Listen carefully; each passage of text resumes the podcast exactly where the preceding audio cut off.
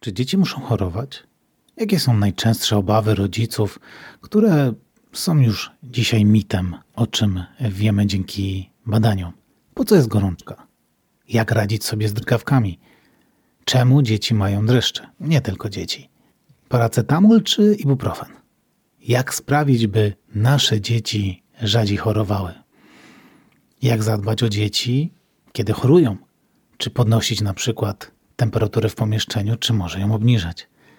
O tym i o innych kwestiach rozmawiałem z moją gościnią, lekarzem pediatrą Jolantą Leszczewską-Zembrzycką. Jak wiesz, poszukuję do mojego podcastu osób o szerokim spojrzeniu w swojej wąskiej dziedzinie. I właśnie taką osobą jest zaproszona przeze mnie gościni. Kobieta z wieloletnim doświadczeniem w sprawowaniu opieki medycznej nad naszymi pociechami. Zapraszam serdecznie do wysłuchania. Wiesz, że da się wpłynąć na przyszłe zdrowie? Chcesz uniknąć chorób? Zachować sprawność? Zaznać szczęśliwej starości? Na podcast Jak długo być zdrowym zaprasza Wojciech Górek. Witam serdecznie, pani doktor. Witam. E, dziękuję przede wszystkim za przyjęcie do tego podcastu, do tego programu. I cóż, ma być dzisiaj o dzieciach, więc zaczynamy z grubej rury. Moje pierwsze pytanie: czy dzieci muszą chorować? No, w zasadzie można odpowiedzieć, że i tak, i nie.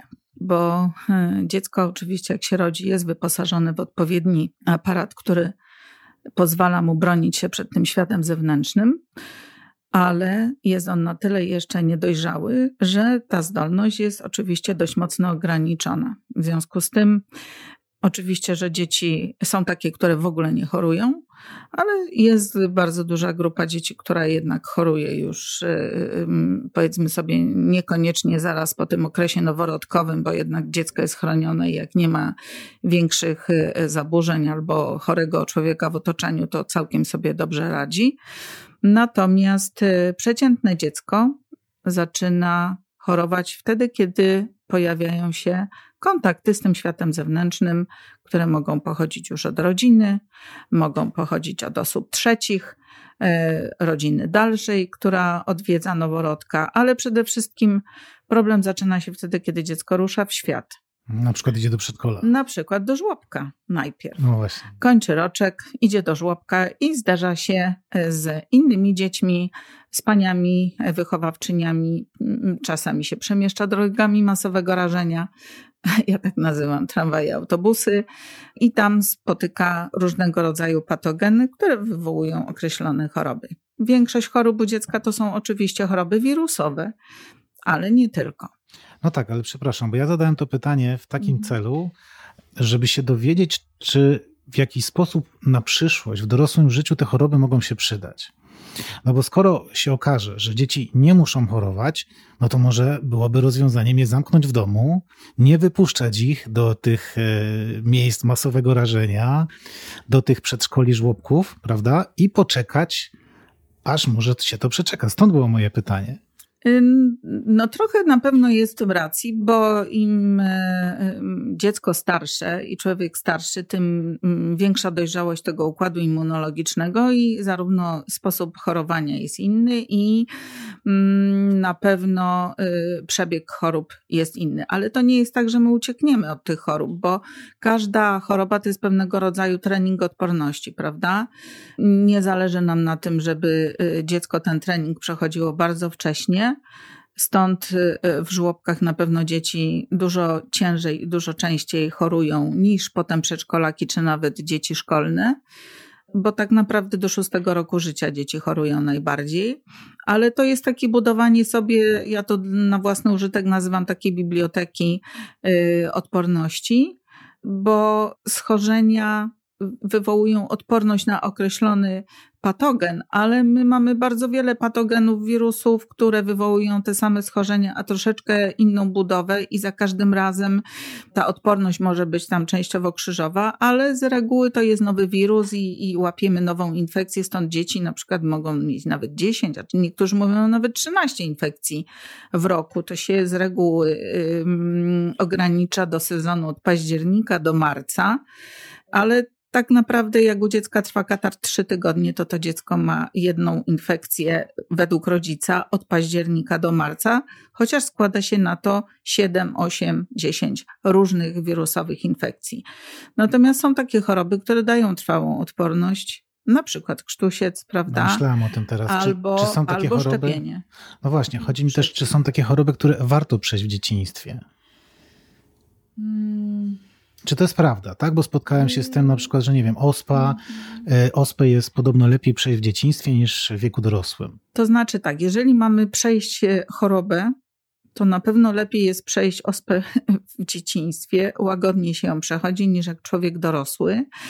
Y, natomiast pytanie, czy w ogóle musimy przechodzić tą chorobę? Ja nie bo... przeszedłem na przykład do dzisiejszego dnia. No ja też nie. Aczkolwiek... Nie wiem, czy się bać, czy nie. no ja, ja myślę, że, że miałam poronny przebieg kiedyś, bo nigdy u mnie ospy nie zdiagnozowano, ale to jest niemożliwe, bo kontaktów miałam tak bardzo dużo. Y, a jak dziecko przechodzi łagodnie ospę i jest to na przykład lato i ma kilka zmian, to mm, tak jak moja mama pomyślała, że mój syn ma ukąszenia od komara, a to była ospa. Dobrze, że wtedy przyjechałam i zobaczyłam. To było już wiele lat temu, natomiast to, że potem miał półpasiec, było dowodem na to, że rzeczywiście tą ospę przeszedł w dzieciństwie. No i tak jak pan zapytał o ospę, oczywiście najlepiej na nią nie chorować, bo to nie jest zwykła choroba, to może być bardzo, bardzo ciężkim przebiegu z konsekwencjami, ale na szczęście my na ospę mamy szczepienie. Przeciw ospie. I e, zaleca się dzieciom, które ukończyły pierwszy rok życia, a już na pewno od dziesiątego miesiąca życia można to szczepienie przeprowadzić.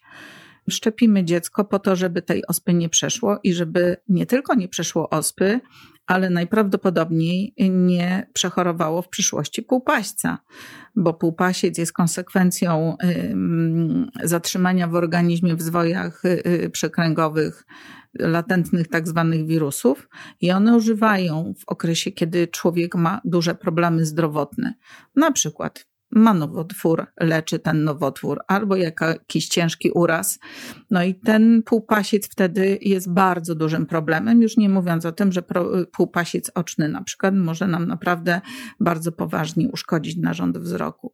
Więc y, ja stoję na stanowisku, że jeżeli możemy się zaszczepić na ospę, to powinniśmy to zrobić po to, żeby się chronić dzisiaj i jutro. Mhm. Jest to korzystanie ze współczesnej, e, można powiedzieć, dobroci współczesnej medycyny. Można powiedzieć, że zaczęła Pani już odpowiadać trochę na moje następne pytanie, które ja tu miałem za nadrzu. No bo skoro dzieci mogą, ale nie muszą chorować, natomiast należy pamiętać, że my już wprowadzamy, y, można powiedzieć, kod, programujemy je, ich układ nerwowy, bo ja to tak porównuję trochę jak do programowania komputera. Programujemy ich układ nerwowy na przyszłą odpowiedź, y, wróć, programujemy ich układ immunologiczny, przepraszam, na przyszłą odpowiedź.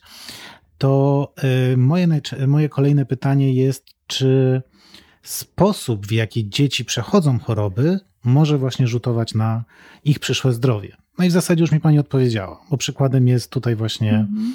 ta ospa i, i ten półpasiec, prawda? Podejrzewam, że jest tego dużo więcej, ale czy to się też sprowadza do prostego chorowania infekcyjnego, takiego wie pani, które spotykamy, nie wiem, na co dzień, to o czym mówiła pani przed chwilą?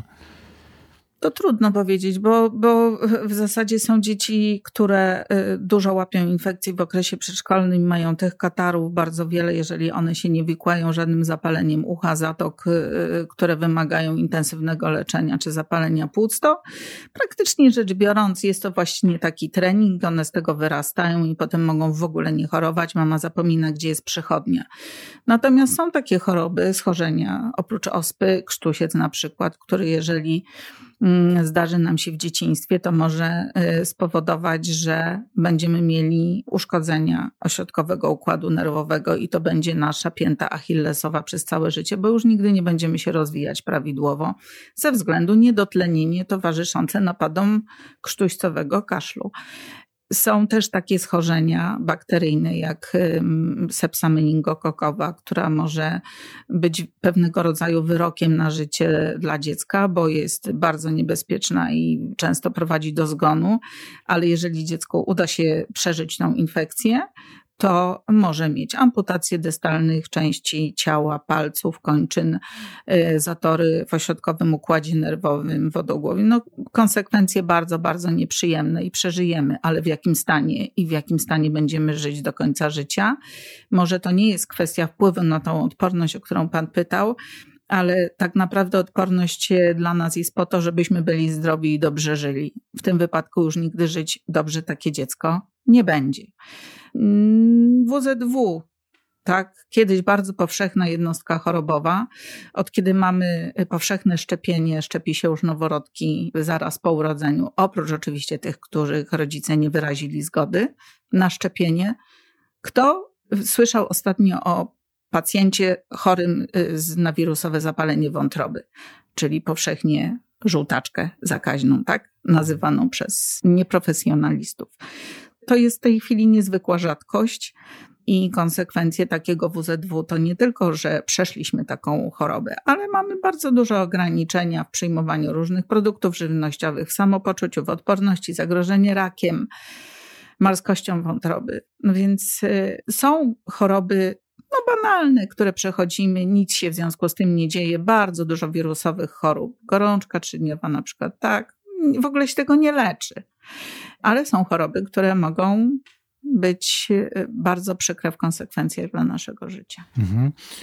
Czyli e, ja słyszę tutaj o zdrowym rozsądku, czyli z jednej strony nie, nieprzesadnym bagatelizowaniu objawów, ale z drugiej strony też nie wchodzeniu w, jakby to powiedzieć, nieprzesadnej opiece e, i przejmowaniu się może gdzieś tam błahymi, gdzieś tam mm, chorobami, objawami.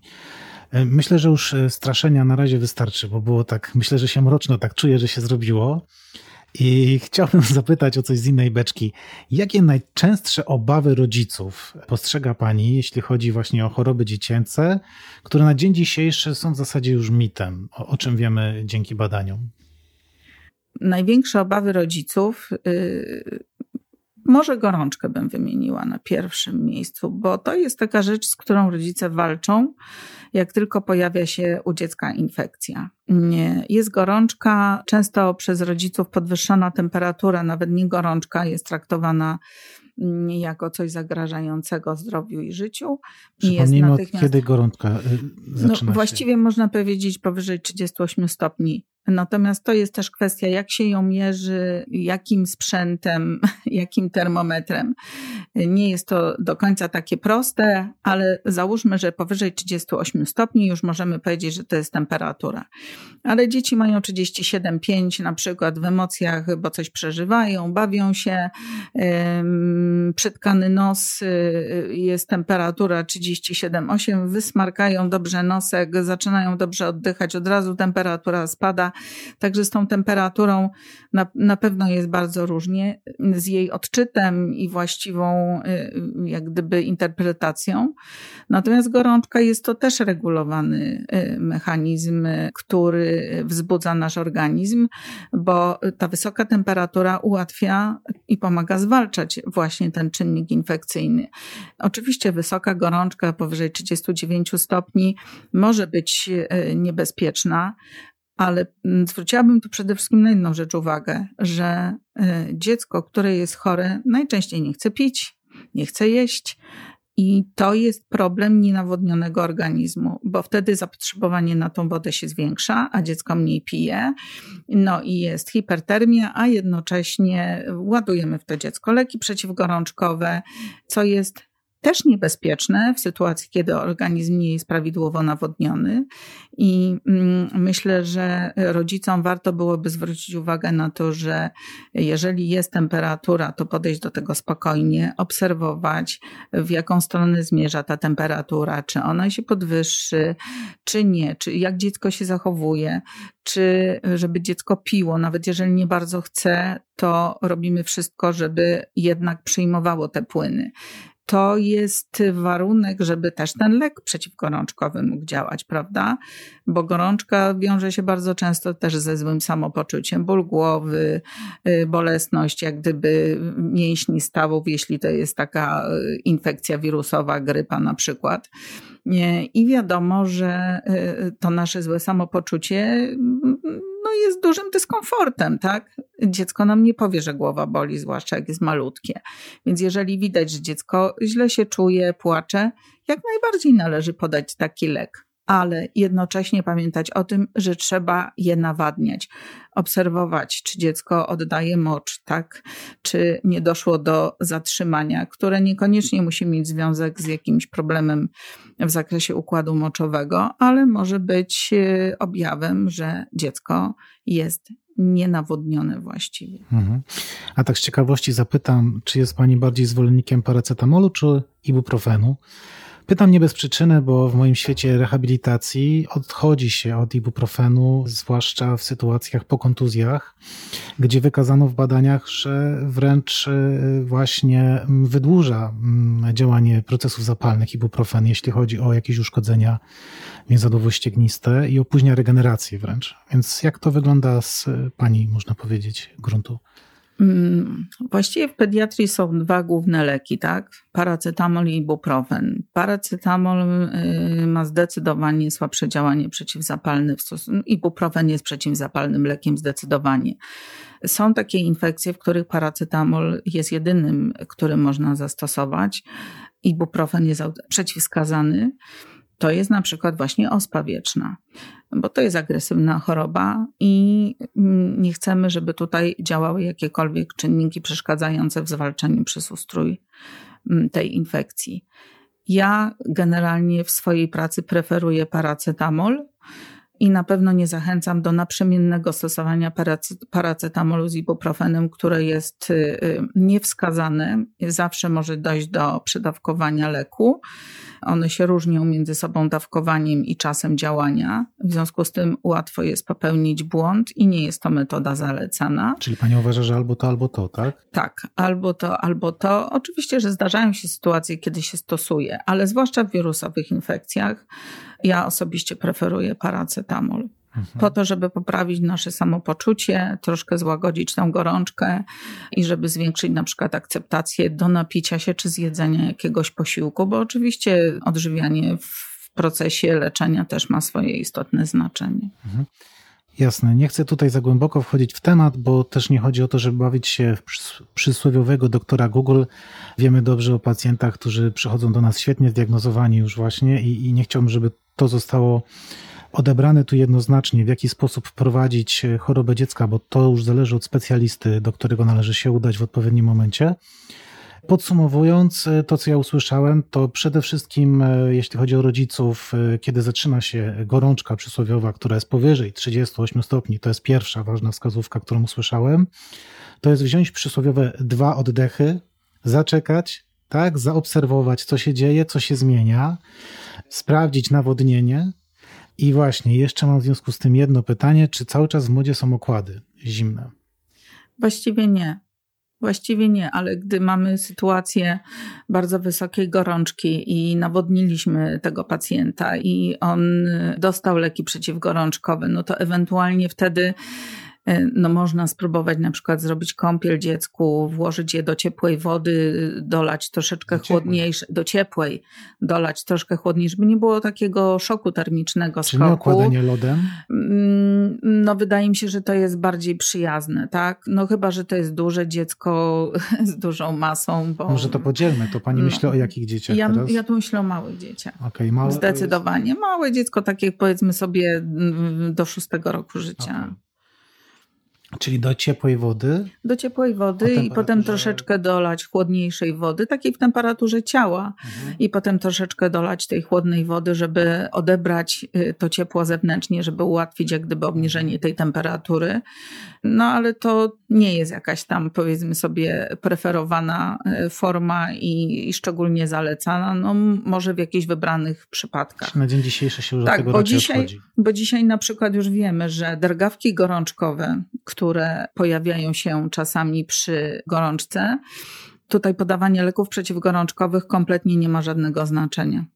To właśnie to nawodnienie jest najważniejsze i trzeba sobie z tego zdawać sprawę, że samo podanie leku niczego tutaj nie zmieni. No, tyle. To jest też według mnie bardzo ciekawa uwaga. Mhm. E, A dreszcze, dreszcze, bo jeszcze jest ważna rzecz, dreszcze. Dreszcze powodują wzrost temperatury, bo to jest taki Które sposób mikro, tak, ruchy mięśni po to, żeby właśnie podnieść temperaturę i to ma być ten czynnik leczący. O, widzi pani. A dreszcze się najczęściej pojawiają w momencie, kiedy pojawia się stan podgorączkowy, prawda? Tak, i, i gorączka potem narasta.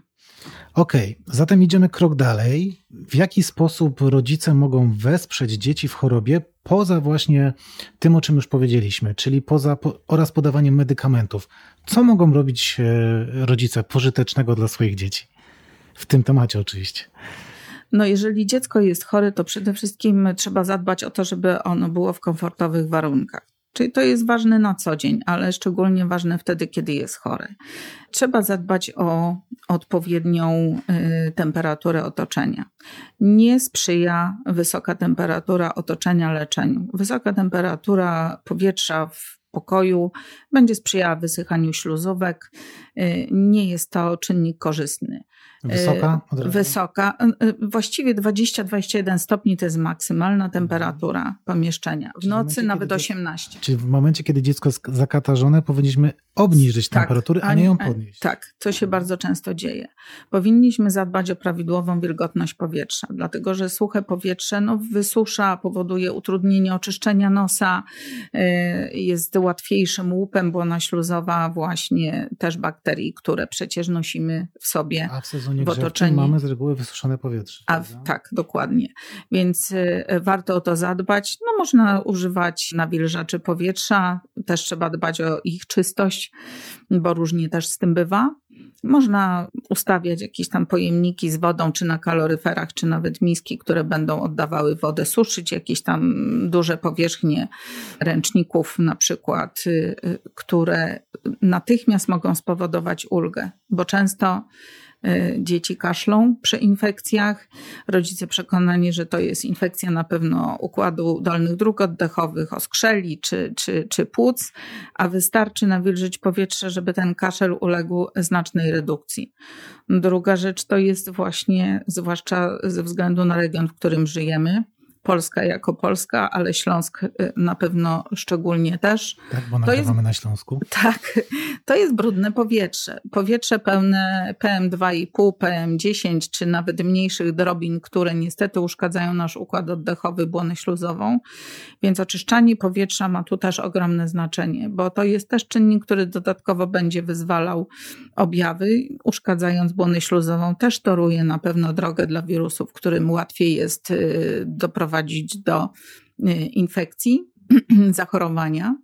Także oczyszczanie powietrza z nawilżaniem razem to jest y, bardzo często ogromna ulga dla pacjenta i to nie tylko małego, bo to również odczuje każdy dorosły. Także to mogą na pewno zrobić rodzice. Rodzice mogą również zadbać o to, żeby dziecko bardzo e, możliwie dużo czasu spędzało poza miejscem zamieszkania, jeżeli jest to jakieś szkodliwe właśnie miejsce, o którym przed chwilą mówiłam, teraz... dla zdrowia. No, typu na przykład Ale miasto. teraz w trakcie choroby? Nie w ogóle, nie, w ogóle. Mówimy ja teraz, teraz w ogóle zachowanie. Hmm. Okej, okay, to przechodzi Pani płynnie do mojego mhm. następnego pytania. W jaki mhm. sposób rodzice ogólnie mogą wpłynąć na to, żeby dzieci rzadziej chorowały? To ja szybko podsumuję. To mamy tak, że przede wszystkim zadbać o, o to, czym oddycha to dziecko, zadbać już o tym, co było wcześniej, tak, nawodnienie, zadbać o temperaturę w pomieszczeniu. A wychodząc dalej. A jeszcze bym dodała, że mm, zadbać o to, żeby mogło oddychać nosem.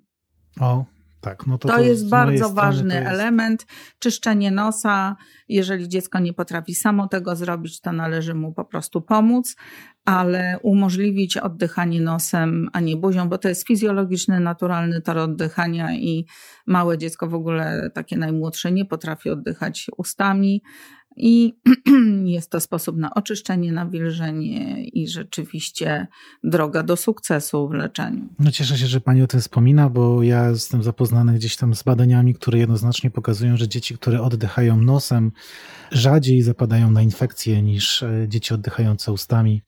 A niestety mamy obecnie plagę dzieci oddychających ustami. W przedszkolach spotkałem się nawet z odsetkiem rzędu 50%, że nawet co drugie Aha. dziecko potrafi oddychać przynajmniej e, naprzemiennie, tak? Jeśli nie całkowicie, to nawet naprzemiennie. Nie, inaczej, to przynajmniej naprzemiennie, tak powinienem powiedzieć, tak. Mm.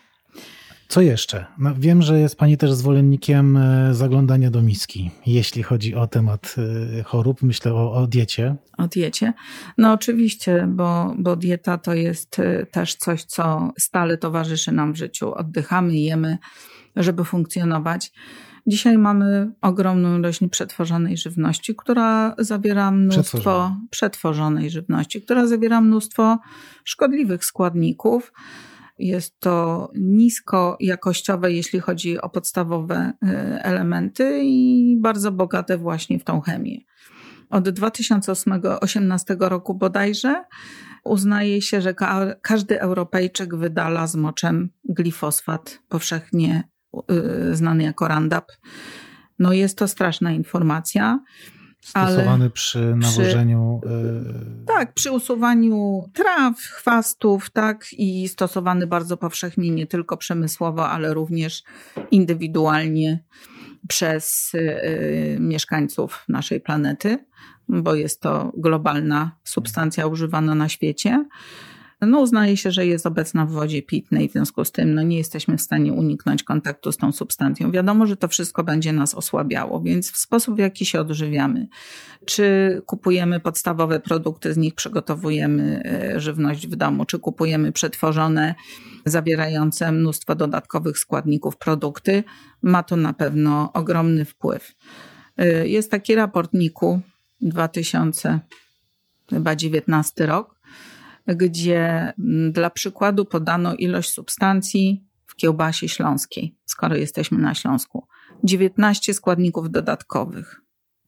Nie mówię o parówkach, które y, praktycznie y, może poza jakimiś pojedynczymi zakładami małymi, które, y, w których parówka jest mm, przygotowywana w prawidłowy sposób. To jest po prostu dla mnie paskudztwo. Tego w ogóle nie wolno brać do ust. Z przerażeniem czasami patrzę, że na dietach stworzonych przez dietetyków ta parówka znajduje się jako element pożywienia dla dziecka. Na przykład dwie parówki na śniadanie. Mm, gdyby one były z zastrzeżeniem napisane, że z wiarygodnego miejsca, bez dodatkowych środków, to byłoby ok, ale mm, taka, która znajduje się na półkach sklepowych, absolutnie odradzam. No to jest kwestia również owoców, y, y, warzyw, z którymi mamy do czynienia, bo oprócz tego, że one są poddane takiej obróbce, aby nie psuły się, aby ładnie wyglądały, uprawa taka skąpa, bym powiedziała, tych warzyw, które są na jakichś platformach wodnych uprawiane, to wartość uznaje się dzisiaj tych warzyw to jest 30% wartości składników, które były 10 lat temu. Więc możemy mieć niedobór e, witamin, mikroelementów, a tu nie o to chodzi, żeby się suplementować nadmiernie, tylko chodzi o to, żeby jeść zdrowe pożywienie. No jest o to w tej chwili stosunkowo trudno. No i ten nieszczęsny cukier, prawda? No i ten nieszczęsny cukier, który jest w tej chwili wszędzie, bo uzależnia, tak? Więc fajnie dodać do produktu, po który będziemy chcieli sięgnąć, bo jak go zjedliśmy, to pobudził nam ośrodek nagrody. Dokładnie, dopamina w tym momencie skacze i jest nam, jest nam fajnie. Jest nam dobrze. Tak sobie myślę, e, bo z jednej strony e, słuchacza może, czy słuchaczkę może, może przytłaczać też to myślenie teraz o tym, że tutaj mam to, tu mam tamto, siamto, myślę, że można by to trochę uprościć, bo chociażby przynajmniej do momentu, kiedy to dziecko choruje, prawda, że już, nie wiem, trudno jest nam na co dzień tego wszystkiego pilnować, to może w momencie, kiedy dziecko bardzo często zaczyna chorować, albo w ogóle choruje, to może przynajmniej wtedy pomyśleć o tym, żeby odstawić cukier w 100%, e, postarać się e, dać proste jedzenie, nieprzetworzone, niekoniecznie to, na co dziecko ma wtedy ochotę, bo z mojego doświadczenia i obserwacji właśnie wtedy dziecko ma największe parcie na słodkie i wtedy chce się mu w jakiś sposób nawet osłodzić właśnie, to słowo od razu się nasuwa, osłodzić niekoniecznie przez cukier, ale przez właśnie rzeczy, które on lubi jeść, No bo przecież skoro jest biedne, chore, no to dajmy mu to, co one lubi. Ja bardzo lubię wtedy często myśleć o moim psie, który w momencie, kiedy jest chory, to nie je tak długo, aż się lepiej poczuje. Co może się nie wszystkim podoba, taki przykład i porównanie. Mm, no ale wszyscy jesteśmy ssakami, więc myślę, że, że coś w tym może jest. I chciałbym jeszcze tylko dodać, że nawet jeśli popełniamy błędy, jakieś e, błędy, no wszyscy je popełniamy, ale chodzi mi właśnie o to, że jeśli nie, nie, nie zwracamy tego uwagi na to jedzenie, to pamiętajmy, że jest jeszcze jedna rzecz, z którą wiem, że się też ze mną pani zgodzi. Ruch. Ruch dla tych naszych dzieci w tym e, wolnym czasie, kiedy nie chorują. Chociaż myślę, że jak one jeszcze choruje, czy jeszcze ten katar trochę jest, to też mu nie zaszkodzi, żeby on się przeszedł i przewietrzył, prawda? Co pani o tym myśli? To znaczy tak, jeżeli jesteśmy chorzy, to bardzo dobrze, jeżeli y, mamy taki spoczynkowy tryb życia, bo organizm wtedy się mobilizuje na zwalczaniu infekcji i nie rozdrabnia się. Więc wtedy faktycznie nawet jak mamy tą taką temperaturę typu 38 stopni, leżymy, bo czujemy się osłabieni, to jest to bardzo dobre. Natomiast y, w momencie, kiedy mamy taki przebieg bezgorączkowy. Czasami naprawdę jesteśmy tylko zakatarzeni, trochę drapie nas w gardle, sporadycznie zakaszlemy. To wtedy faktycznie takie kontakty z chłodnym, świeżym powietrzem, mamy to bardzo często mówią, że Przyszliśmy tutaj do poradni i dziecko się od razu poprawiło. No właśnie, bo przeszła się z nim po świeżym powietrzu. Jeszcze jak wysmarkała nosek w domu, to, to dziecko pooddychało nosem, ten nosek się jak gdyby otworzył i od razu mama widzi poprawę. I rzeczywiście takie, powiedzmy, werandowania, nawet wietrzenia, jak najbardziej mm, będą dobre. Mm, natomiast y, wracając jeszcze do tego ożywienia, jak dziecko jest chore, najważniejsze, żeby ono było lekkostrawne. Hmm.